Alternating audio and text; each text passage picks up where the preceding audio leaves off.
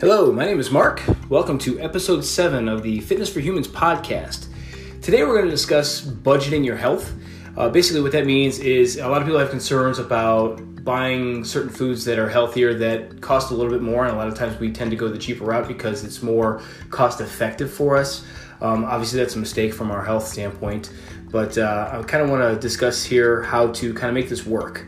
Uh, if you're somebody who's already eating organic and you have a gym membership or you have gym equipment that you know is readily available to you and it's you know something that's very affordable for you, go ahead and skip this episode. I'll see you next week. Um, you've already you know you've already made it, and congratulations on all your success. Um, but for the rest of us, um, it starts with focusing on whole foods.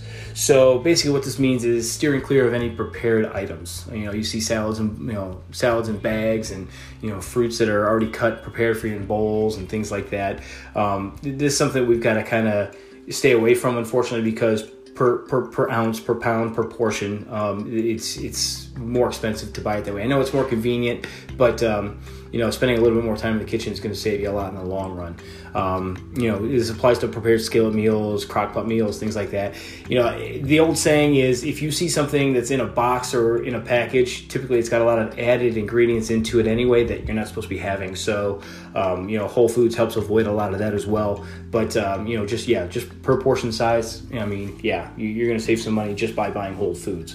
Um, if you're buying yogurt, um, you know, making sure you're buying things in, in bulk when you can, you know, so like yogurt cups instead of buying like little yogurt cups or sometimes they have the Go-Gurt tubes whatever um, if you buy the tub you know obviously it's to be cheaper per, per ounce per pound um, and making sure anytime you buy any kind of things that are sale items make sure you buy them in quantity. I mean like when berries go on sale say they're $99.99 a pound or a, a pint however they sell it you know buy six of them you know if you're somebody that likes to make smoothies which i am you know, you can obviously keep two of them out for you to eat throughout the week and then freeze the other four, you know, or keep three out and freeze three, whatever. You know, that way you have frozen berries for your smoothies that you didn't have to buy a bag from and you got a really good price on them when they were in season or on sale, however it went.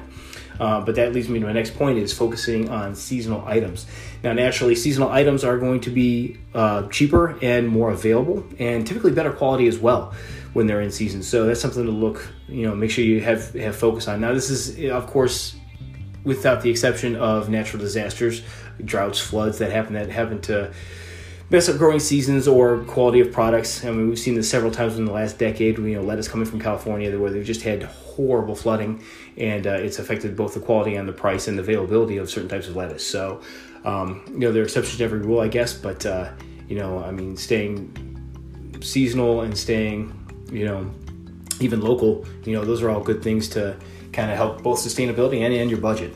Um, certain things that are available year round um, that you know are good be- um, good benefits you know to incorporate in your diet: apples, carrots, potatoes, lemons, bananas. You'll yeah you'll notice that those don't really fluctuate too much in price throughout the year. It's because year round availability is usually pretty good on those items. Things to look for though that are purely seasonal. Um, they're not purely seasonal. I should say they're, they're they're just more affordable when they're in season berries. Uh, early summer, you're going to get great deals on all kinds of berries, uh, strawberries blueberries, blackberries, raspberries, mostly the blueberries, blackberries, and raspberries. Um, the, you'll see a, a, really good dip in price on those in the early summer. Um, and it, you know, it, like I said before, you know, freezing things, you know, that you're not going to use right away, you know, and just utilizing the fact that you can get them at a relatively affordable cost, you know, it's, it's, it's a good way to think long term as far as saving in your pocketbook.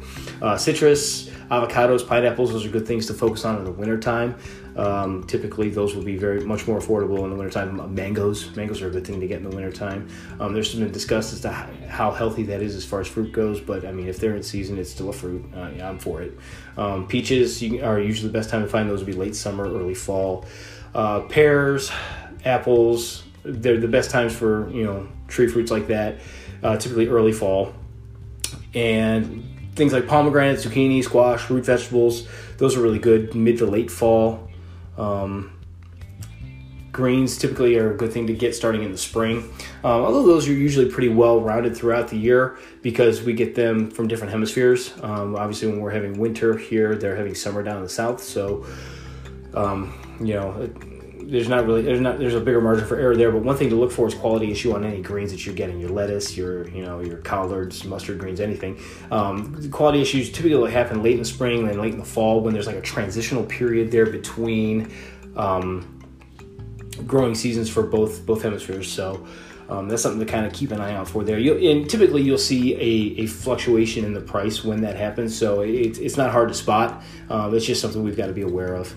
Uh, local greenhouses usually they provide certain items that are untraditionally available in certain seasons. So like like for example, you know we're in February now. Strawberries you can usually get decent deals on strawberries now because I mean a lot of times greenhouses want to have strawberries available for you know people you know doing Valentine's Day. A lot of times Valentine's Day people like to gift out you know chocolate covered strawberries, make their own chocolate covered strawberries. You know have long stem strawberries. So that's something that's usually pretty good to uh, keep an eye out for as well.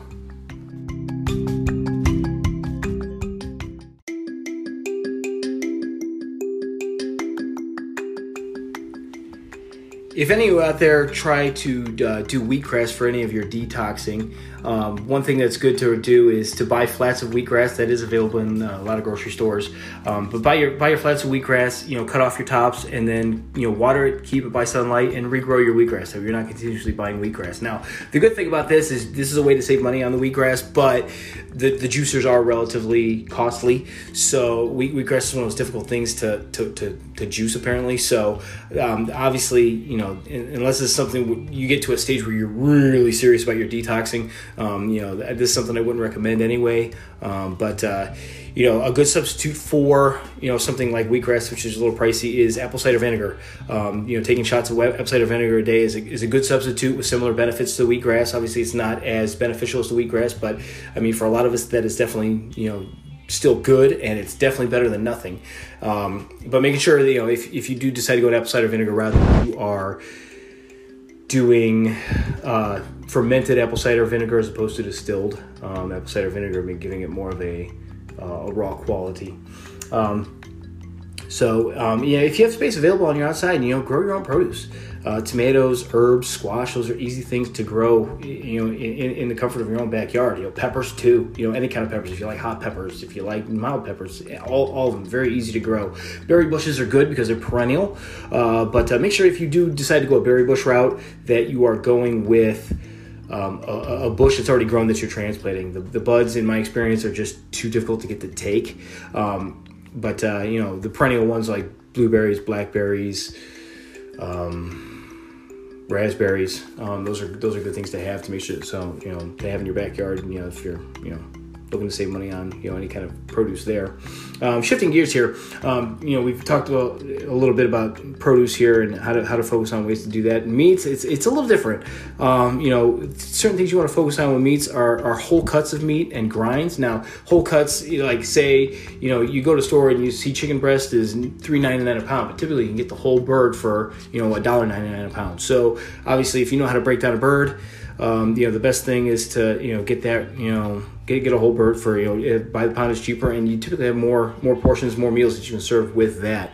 Um, grinds, I mean, grinds are typically cheaper um, than you know whole cuts of meat as well. But a lot of times you can get whole cuts discounted uh, from you know you know local grocery stores that have their own um, butchers and you know they have things that are priced to sell because they've you know been sitting on the on the shelf for a day or two. Now the bad thing about this is the shelf life on them isn't very long. So if you're going to buy these, um, use them right away or freeze them right away. Um, but the good thing is, yeah, they're going to be much more affordable, much more affordable, especially with the cost of meat right now. And a lot of times you can even get them cheaper than grinds. You know, sometimes I'll buy whole pieces of steak or whole pieces of pork butt and I'll go to the butcher and say, "Hey, can you grind this up for me?" Now, yeah, it's not it's not saving any money. You're still to pay the sticker price on on the whatever the meat costs, but the grind is free typically. So you know, obviously make sure that they're not going to charge anything for the grind, but um, typically that's free, and uh, you know it's, it's, something that saves you some money there, so you can you know have some freezer or some meat in your freezer for a little while, you know, and, and an affordable cost. You know, thinking long term here. So. Um, Sometimes they don't have discounted shelves; they'll just have a freezer section um, that is basically their fresh meats that they didn't sell that they'll package and they'll freeze. And a lot of times those are very discounted as well. So that's another place to really look. Um, as far as stores go, Aldi's a good place to get most things. I mean, a lot of times you're not going to see any of your discounted meats there um, because they, they typically sell a lot of things you know right off the shelf you know right away um, but uh, you, you good good good prices on produce there costco is good if you're buying in bulk um, you, you, can get a lot of organic things there in bulk as well um, and then local stores for your discounted meat. You know, so any local stores that has a has a butcher, a lot of times there's uh, you know like some sort of reduced rack or something that uh, they'll have things available on. Um, shifting gears to our, our workout, you know, I, I, we've discussed this before. Working out from home is obviously the not only the best way to save time, but also a good way to save money. Obviously, you're not paying money for a gym membership or expensive gym equipment, um, but uh, you're also saving on gas, which is you know a small thing, but it's still something. Um, but a key thing when, when you decide to work out from home is making sure you're minimizing equipment. You know, you utilize a lot of things that do your own body weight, which we've discussed before. Um, if you do decide to add on with any kind of equipment, go with small things that are affordable that have good versatility. Kettlebells can be used for a lot of different things.